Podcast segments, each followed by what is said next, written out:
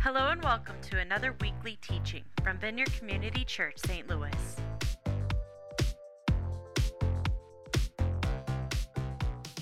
Question. Have you ever misunderstood what a job would be like? Anybody ever misunderstood what a job would be like? Some of you are like, every job, every single job, that is what has happened to me, right? Uh, I was thinking about this question, and actually, I went, all, I went all the way back to my first job. So, in my first job, uh, where I was paid by someone I didn't know, okay, um, I was maybe about 14 or 15, something like that.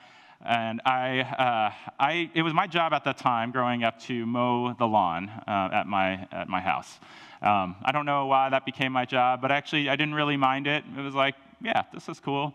I can do this. And so when uh, an opportunity arose um, for, I think it was maybe at the Y, some community center, they, they said, hey, we're having lawnmower safety classes, okay?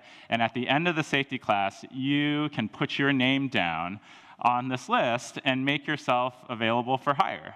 And so I was like, okay, that's cool. I probably, I probably should take the lawnmower safety class anyways, right? Nobody ever taught me anything about lawnmower safety. So my dad was just like, hey, here, go cut the grass. Here's this, you know, motorized uh, spinning blade of death. Just, you know, go for it, right? And so I, I, went to the safety class. I did successfully complete it on the first try, which was great. And, uh, and I put my name down on this list. And lo and behold, uh, maybe a couple weeks later, a woman calls me and says, Hey, are you, are, are you interested in coming to cut my grass? And I was like, Yeah, that'd be great. That's fantastic.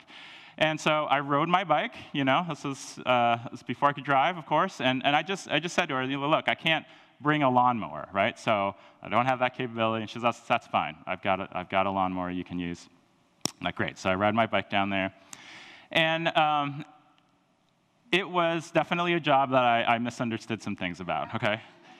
Uh, one of the things I definitely misunderstood about it was the payment. So, um, you know, I mean, she had said, uh, this is a job, this is clearly a paying situation. Um, but I remember when I received the payment, that even though I didn't have any money at all, right? So, like, some money is better than no money, I think, um, that I was disappointed. I was definitely disappointed by the payment. And you might say, hey, didn't you, why didn't you, like, ask what the payment was before you went, look, this is my first job, okay? Relax.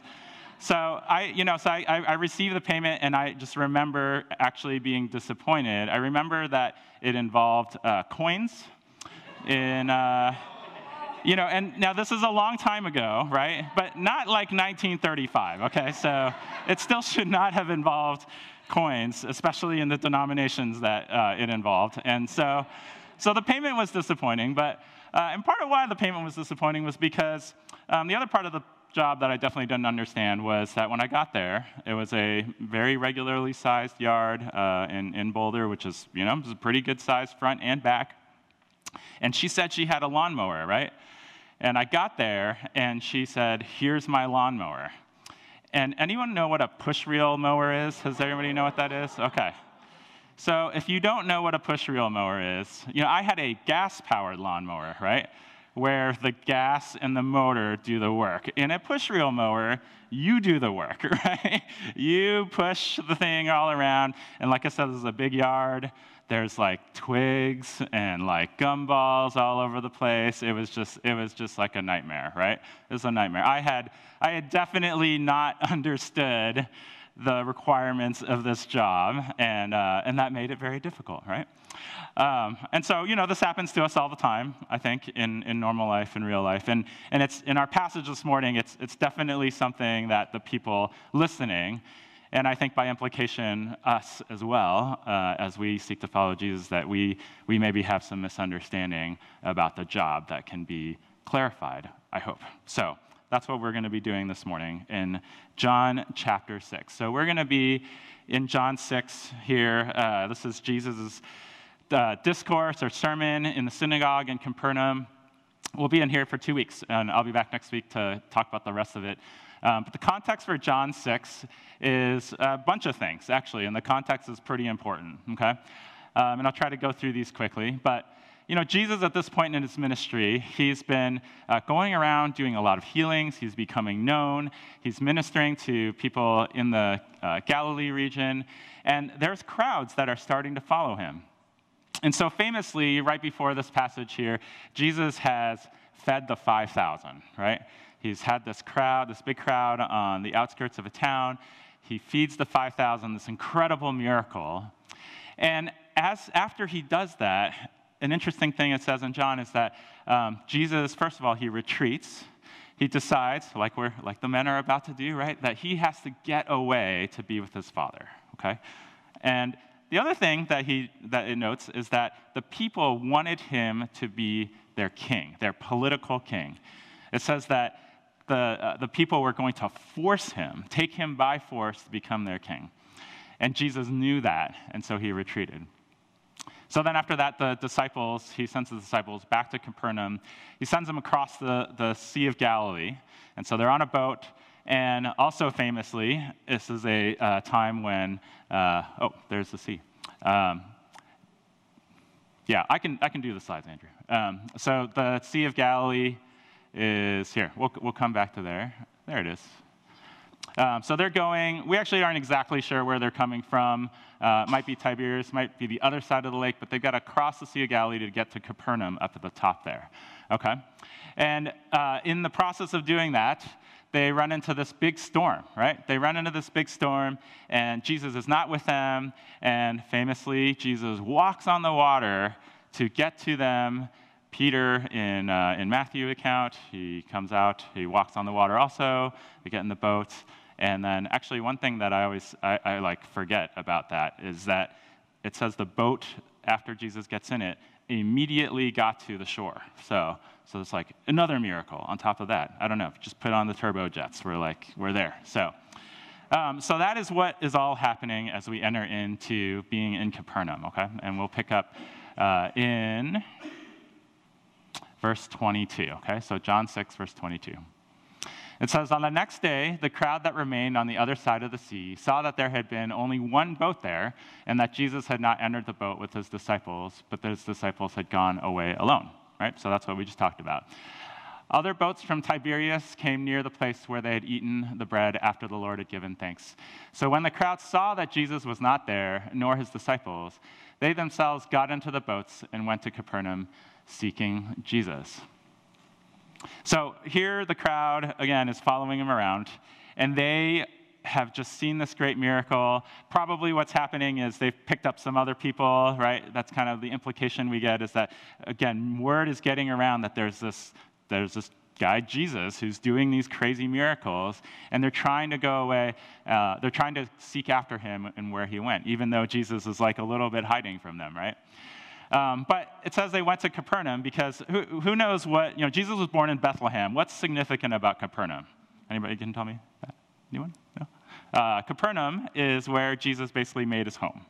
Okay, so Jesus and the disciples, that was a little bit their home base. And so it was like a reasonable place to go look for him, right? Because they hung out there a lot. Okay? And so they're seeking Jesus, and Jesus, as we'll find out later in the chapter, he's actually in the synagogue, right? He's in the Jewish synagogue, and they're probably in some sort of synagogue service of sorts. And then this dialogue happens. It says, When they found him on the other side of the sea, they said to him, Rabbi, when did you come here? Right? So they're confused. They're like, hey, we were looking for you. We thought you were over there, but then, you know, your disciples came over here. Like, how did you get here? Okay?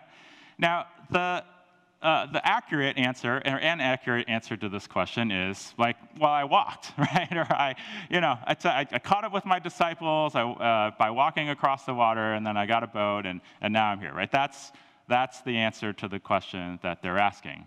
Um, if you know the passage, does Jesus answer the question like that? Of course, he does not, right? And um, and you know, so this is always, uh, we, we like to point this out whenever, whenever possible. And it is that Jesus does not always answer, or maybe most of the time, does not answer your direct questions with direct answers, okay? That's just something to get used to. it's something to even know going in.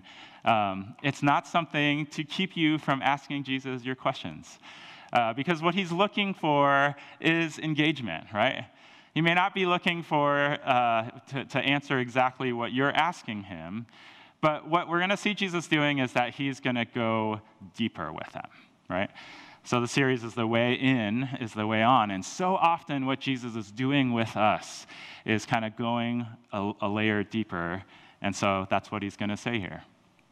He's, Jesus answered them Truly, truly, I say to you, you are seeking me not because you saw signs, but because you ate your fill of the loaves. Okay?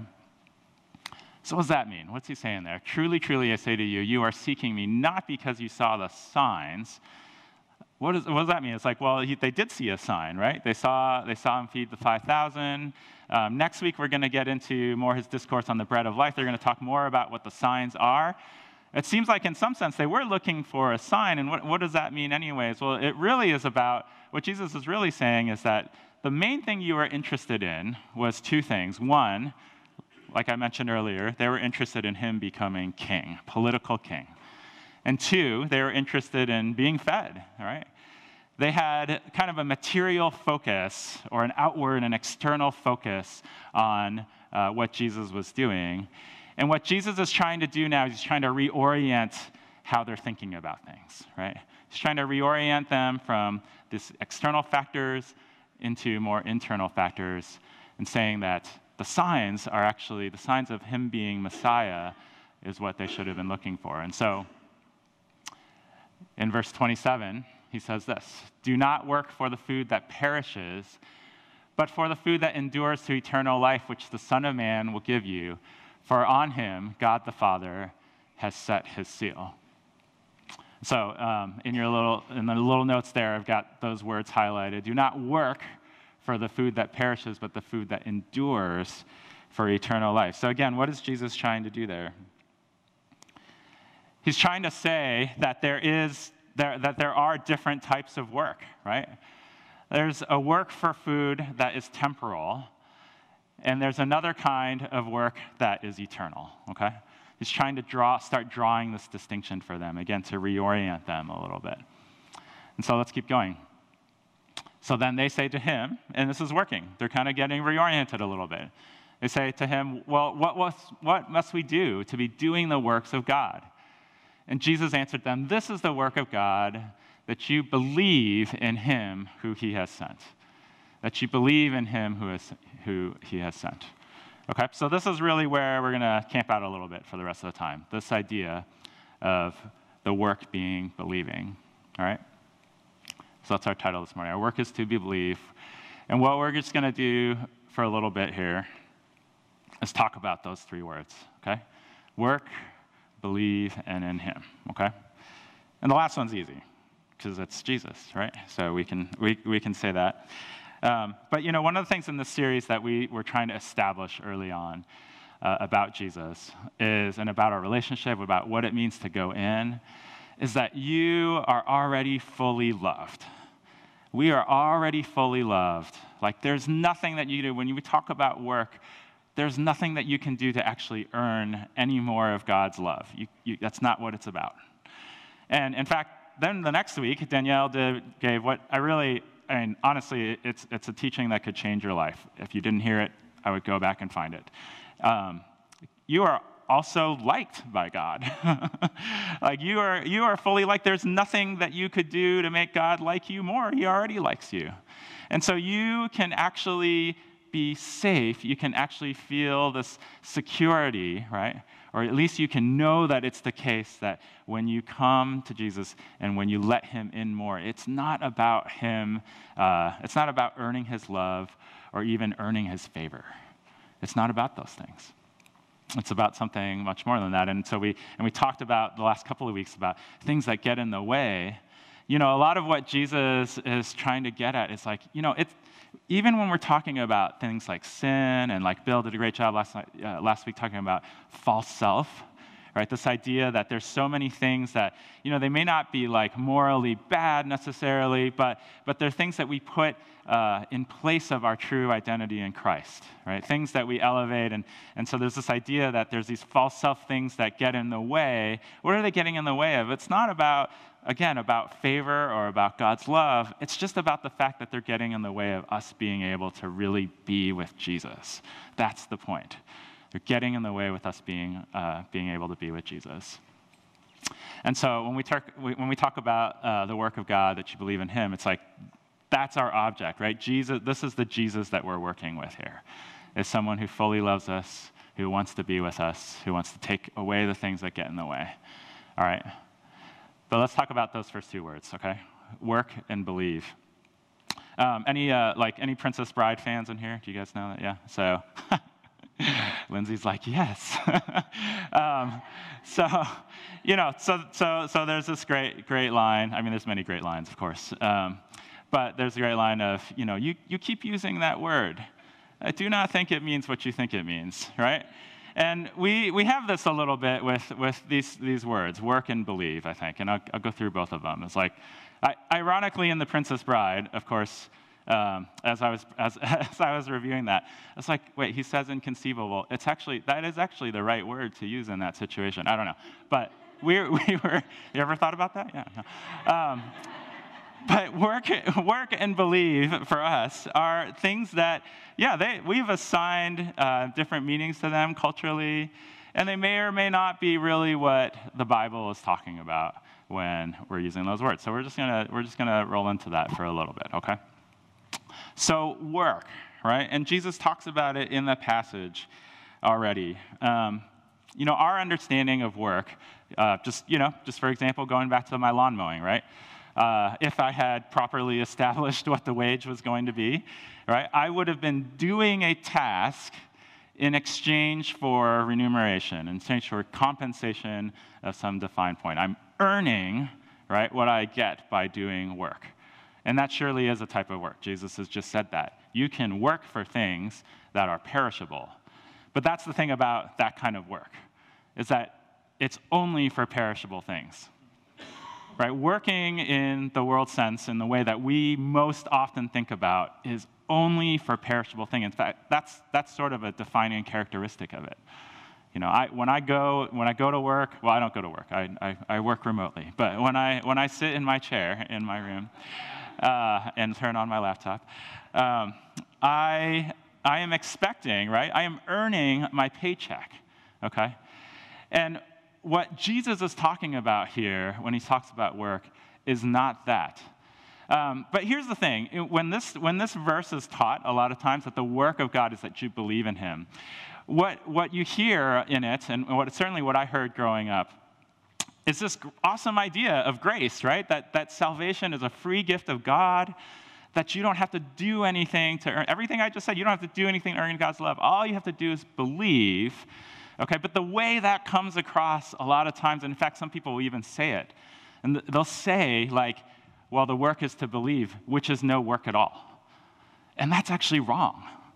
Like, if Jesus had wanted to say that it's no work at all to believe, well, he would have just said that, right? I mean, I don't think he's being coy. I don't think he's being, you know, funny, twisting words or anything. I think he means something different than that. Um, and, you know, and really, I mean, everyone who I've ever been taught that uh, from, they didn't believe that either, right? I mean, every, everyone knows in church, right? Like, I mean, why do we do church in the first place? Why do you make an effort or why do you do the thing that you're doing right now? It's because, well, there is something behind that. If believing took no work whatsoever, then you wouldn't have to do anything. But that's not what we, that's not actually what we do. That's not what we practice. So, how, how should we think about that, right? Like, like, if it's not about earning, if it's not about being able to come at it from the standpoint that, um, that I guess is against grace, right? What is the work that we're talking about here? And I think one of the things that uh, is helpful to do is to maybe use a different word, right? Maybe use a different word. And Dallas Willard helps us on this tremendously. And the, work, uh, the word that we use there is effort, okay? What Dallas Willard says, and he's a, he's a great author and theologian pastor, he, he says that uh, grace is opposed to earning. Grace is opposed to earning. If you have the attitude that you're going to earn God's love or favor, that is wrong, right? That is not grace. But grace is not opposed to effort. Grace is not opposed to effort. And one thing I'll say about the effort, too, that, that Jesus says, right, that I'll point out is that this effort when Jesus talks about his yoke and his burden, he says, What? My yoke is easy and my burden is light, right? He doesn't say it's nothing. he does not say it's nothing. But he does say that it's easy and that it's light, okay? And so we should expect and we should know, we should even embrace that there is effort involved in following Jesus. There's effort involved in believing. There is, okay? And we can identify what might be effort versus, you know, uh, perishing works by whether it feels like it's easy and light or not. Uh, have, uh, this is something I'm discovering over and over again that God is not uh, God is not asking me to do things that feel like grinding it out, that feel like just you know having to rev myself up and really like do something that's actually really really exhausting. Like God actually, even if it looks really spiritual, God isn't asking me to do those things when I really am learning to listen to Him. No, his, his, his yoke is easy, his burden is light, but it is effort. And when we come into, sometimes I think because we've got this message of grace that's a little bit misunderstood about what that job is, what is our task, and we kind of think, oh, actually, the job is nothing. no, the job's not nothing. It does involve effort, and that's okay. You can actually embrace that. You can actually embrace that, but you can know that it's effort that leads to eternal things. And so the other word there is believe, okay? Okay, I, I went around the block on this one. Um, I picked yield in the end just because it's a word that we have used around here. We use it in the kingdom series that the kingdom of God is something that has to be yielded to. But I went around the block just because I feel like there's actually not a perfect singular word for it, okay? Um, believe, the problem with that word, of course, is that in our culture, we, have, we use it in all sorts of ways, right? Ranging from the entirely trivial, okay? Um, I believe that it's going to be sunny today, or I believe that the, you know, the Chiefs are going to win, or whatever. Like, I believe lots of, there's lots of things that um, really have very little consequence to anything that we quote unquote believe, right? Um, and so we use it in that context. Sometimes we'll use it in the context of sort of an opinion, right? It might be something that you even thought about, like you, you know, I don't know. I just come off the top of my, I, I believe that uh, Oreos are, are better than Fig Newtons. I don't know, something like that. I believe, like, there's, there's just lots of things that you would assign that word to to offer an opinion of some sort. Um, and we have that ringing in our heads as well. I think rarely do we actually mean believe for what the Bible talks about, believing, meaning, right? Um, the Bible talks about belief, and, and in this culture, even in the ways that Jesus is talking to uh, the folks in this passage, the way that they're understanding it, it is a lot deeper than that. Um, it's, it's about committing yourself to. Uh, it's about entrusting yourself to it. Right? You got to understand, like when, the, when these Jewish uh, people were listening to Jesus' message, right, they're understanding that what they're kind of evaluating when it comes to a rabbi, like people would follow rabbis around with their lives, right? Like if you committed to this uh, particular rabbi, you committed to this particular line of thinking, like you would, you would immerse yourself in that. You would give yourself to that fully, right? So that's the kind of belief that we're talking about. And, and I, I like yield. The, the one caveat with yield is that it's not, sometimes we think about that word, it's like, it's not something that's like being done to you. Like, it's not like crying uncle because you're pinned to the mat. Okay, sometimes it feels like that, right? But for the most part, that's not what it has to be like, right? Yielding, yielding to God's rule and reign in your life is really about just choosing to entrust whatever it is that He's talking to you about back to Him. You know, you come across a burden of some sort, right? You decide, you say, you know what, God, I'm going to entrust you with this the best that I can. And I might not be able to do it all the way, or it might only last for the next day or the next 10 minutes. but that's what I'm going to do. I'm going to entrust you with it, right? That's what believing is about, okay?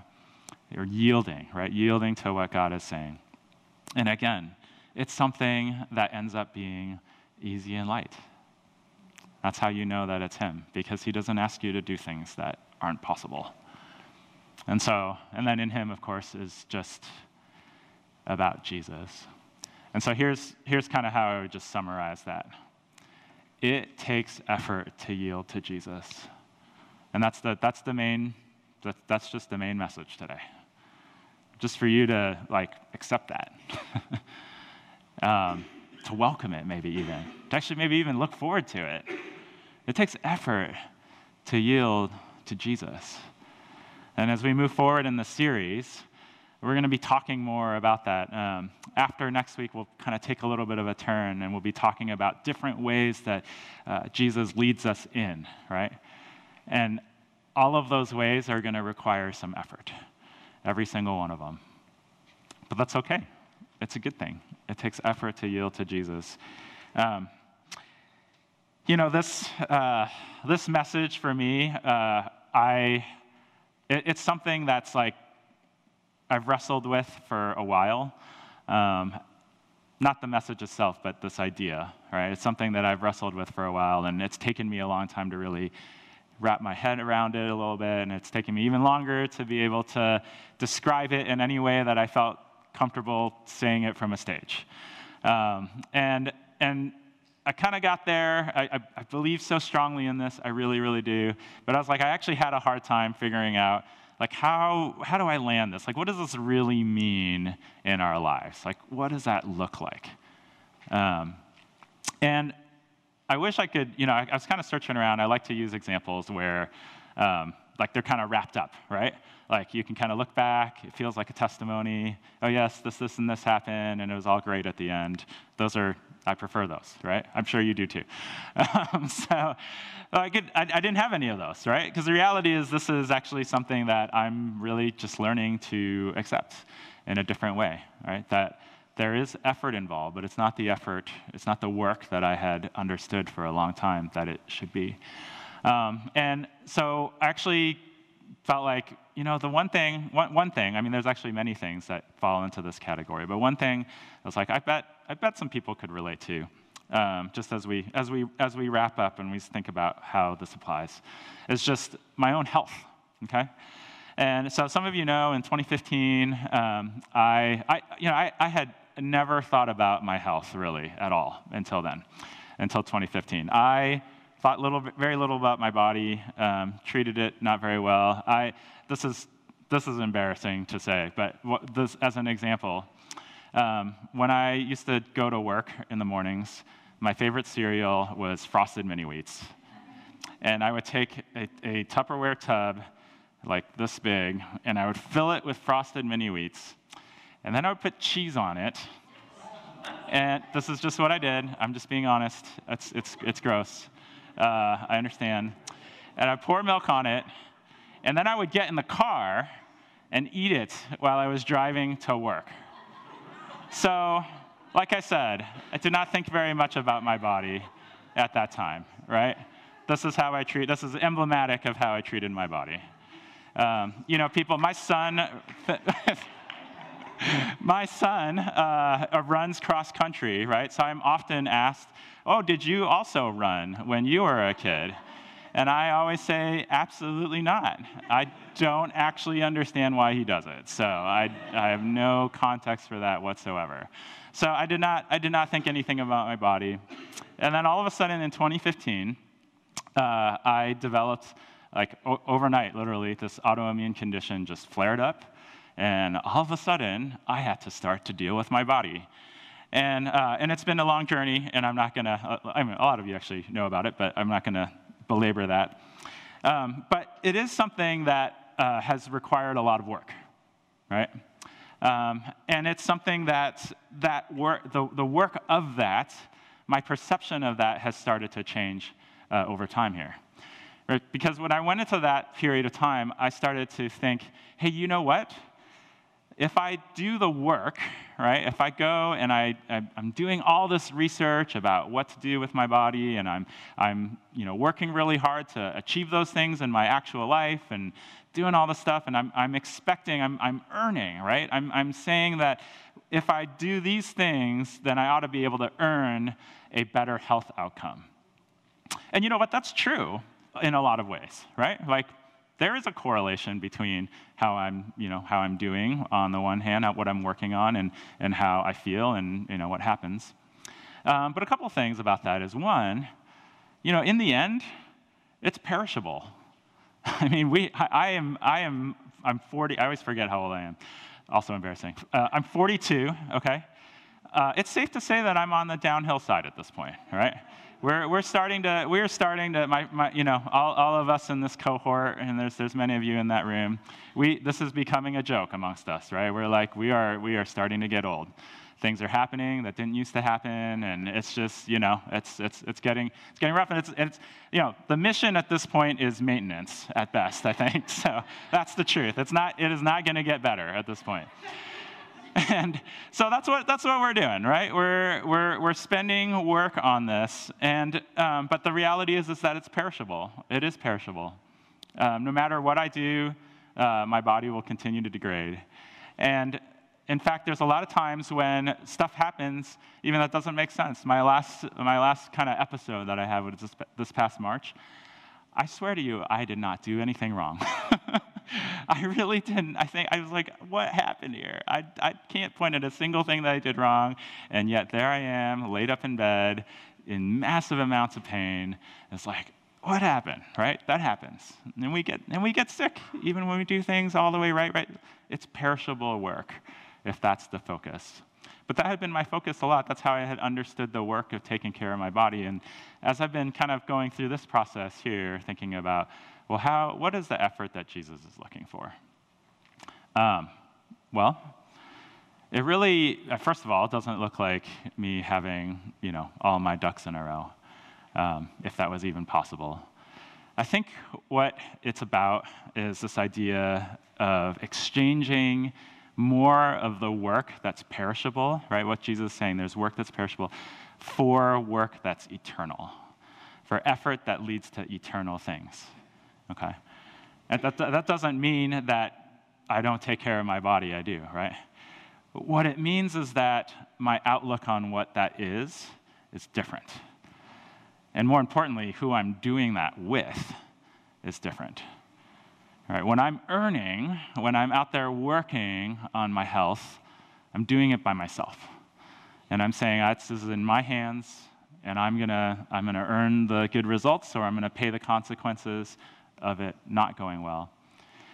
But if I can, and I, and I know this might be hard to get your head around, it, it is for me, but I might be doing physically the same things, but if I have this other mentality of effort, if I say, you know what, instead of, instead of spending uh, time and, and, and work and anxiety and worry and, um, and, and really work that feels like grinding, maybe instead I apply effort into the things that Jesus calls me into. Maybe I spend time with him about this, right? I mean, have you, I mean, I'm curious, like, if you've got like a chronic illness or something like that, like, I, I and I only ask this question because I would have said no to this uh, not that long ago. Like, have you, have you spent time with Jesus, not asking him to heal you, necessarily. You can ask that. That's always good, and we always do. Every week, you can come up here and ask for prayer to be healed, and we will pray for that. But have you spent time with Jesus, not asking for healing so much as just sitting in it with Him and saying, you know what, Jesus, I have this thing going on in my body, and I want to entrust that to you. As best as I know how, with a little bit of effort that I have, I'd, I'd like to, I'm just going to sit here and I'm going to just turn that over to you. Have you done that before? Like I said, I would have said no to that. But he's starting to teach me to do that, right? Like, before I get wrapped up in what's going wrong and what things are, you know, why, why things aren't happening or are happening that should be happening, maybe I go to him first, right? I put that effort into it. And so, um, I don't know, I hope, I hope that makes a little sense. There's, there's lots of areas in your life where this applies, and we'll get into that more and more uh, with the series. But it does take effort to entrust or to yield or to give yourself over to Jesus. So here's our way in this morning.